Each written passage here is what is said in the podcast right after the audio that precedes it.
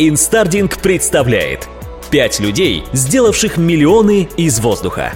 Пятое место. Гэри Даль. Этот человек заработал миллионы, продавая обычные камни. Однажды Даль сидел в баре и жаловался на жизнь, а его более успешные друзья – на питомцев. У одного началась аллергия на любимую кошку, у другого собака изгрызла диван, третий почувствовал, что попугай его презирает. И Даль, он был уже основательно пьян, заявил «Так заведите себе по камню. Его не надо кормить, выгуливать и купать. Камень не заболеет и не умрет, а главное, камень очень послушный». Друзья посмеялись выпили еще и разошлись. Это было в апреле 1975 года, а уже в сентябре Гэри Даль начал продавать камни. Бизнес начался с того, что Гэри Даль купил в строительном магазине камни с мексиканского пляжа Росарито, а затем качественно подготовил концепцию нового товара – Pet Rock – Каждый камень продавался в коробочке, в которой были просверлены отверстия, чтобы питомец не задохнулся. На дно коробки в качестве подстилки ложилась деревянная стружка, а внутри прилагалась инструкция на 23 страницах, подробно рассказывающая, как нужно заботиться о каменном питомце. Этот буклет и был настоящим хитом. Даль подробно описывал правила пользования камнем. Он объяснял, что команды сидеть и лежать камень исполняет охотно, а с командой голос могут быть проблемы. Там были прекрасные пассажи про родословную камней. Даль не продавал какую-нибудь беспородную гальку. Его камни вели родословную от египетских пирамид. Стоимость каменного питомца 3 доллара 95 центов за штуку. Анонс Pet Rock состоялся на рынке подарков в Сан-Франциско в августе 1975 и к Рождеству предприниматель реализовал уже полтора миллиона камней. Вскоре Гарри Даль обменял Хонду на Мерседес и переехал в роскошный дом с бассейном.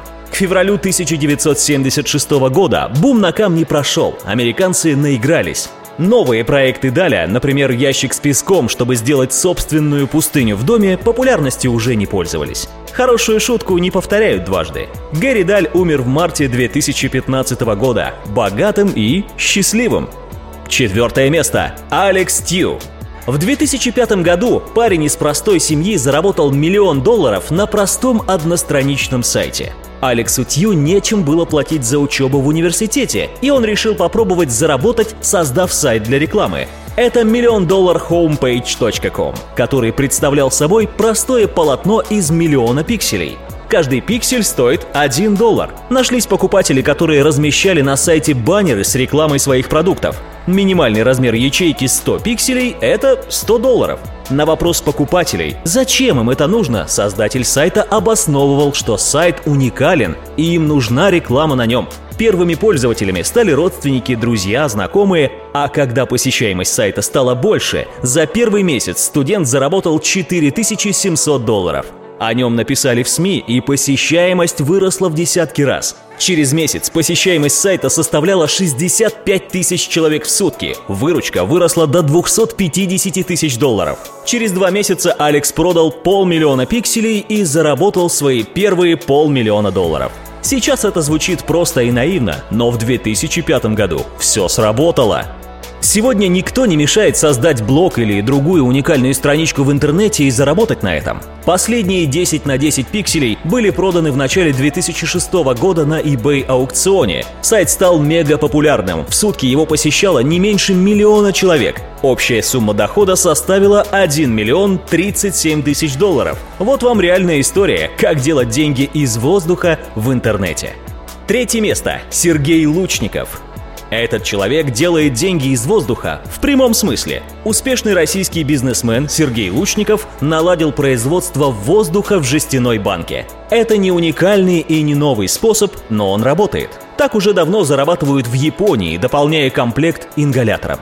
Сейчас в интернете вы можете купить воздух на любой вкус, будь то воздух из концерта Кани Уэста или свежий горный воздух Исландии. Сергей Лучников начал продавать воздух Санкт-Петербурга. На банке даже был указан состав. Воздух с Невского проспекта – 15%.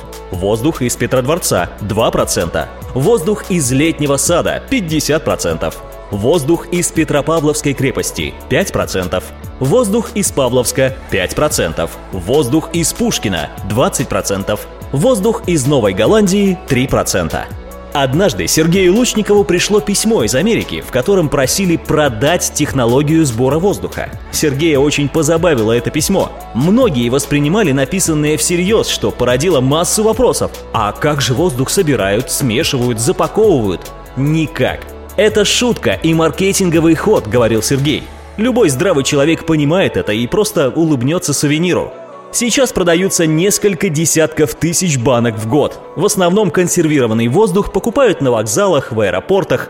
Там банки с воздухом уходят десятками в день. Со временем расширился и ассортимент. Появился воздух Москвы, Сочи, Нижнего Новгорода, Югры, Костромы и других городов.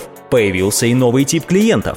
Оказалось, что очень любят покупать воздух крупные компании, используя его для своих имиджевых или корпоративных мероприятий. Самая крупная партия, 100 тысяч банок, была изготовлена для одного уральского горнолыжного курорта. В одном из интервью Сергей сказал, «Для меня было важно доказать себе и окружающим, что деньги можно делать из ничего, из воздуха. И я это сделал. До тех пор, пока воздух не стали упаковывать в банки, он был просто субстанцией, а теперь стал товаром. Второе место. Кайл Макдональд. Многие из вас наверняка уже слышали эту историю, как канадский блогер Кайл Макдональд обменял обычную канцелярскую скрипку на двухэтажный дом.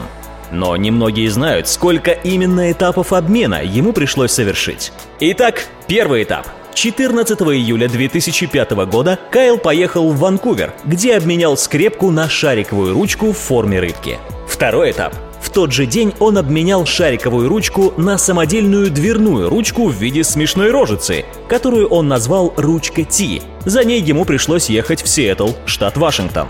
Третий этап. 25 июля 2005 года он поехал в Амхерст, штат Массачусетс, чтобы обменять дверную ручку на газовую плитку для кемпинга «Колман» с запасом топлива. Четвертый этап. 24 сентября 2005 года на одном барбекю в Сан-Клименте, штат Калифорния, ему удалось уговорить хозяина дома, морского пехотинца, обменять плитку на 1000-ваттный электрогенератор Honda.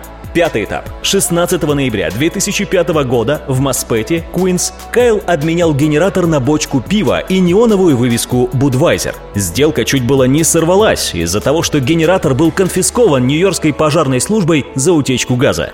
Шестой этап. 8 декабря 2005 года он выменил все это у квебекского комика и радиоведущего Мишеля Баррета на снегоход «Скиду».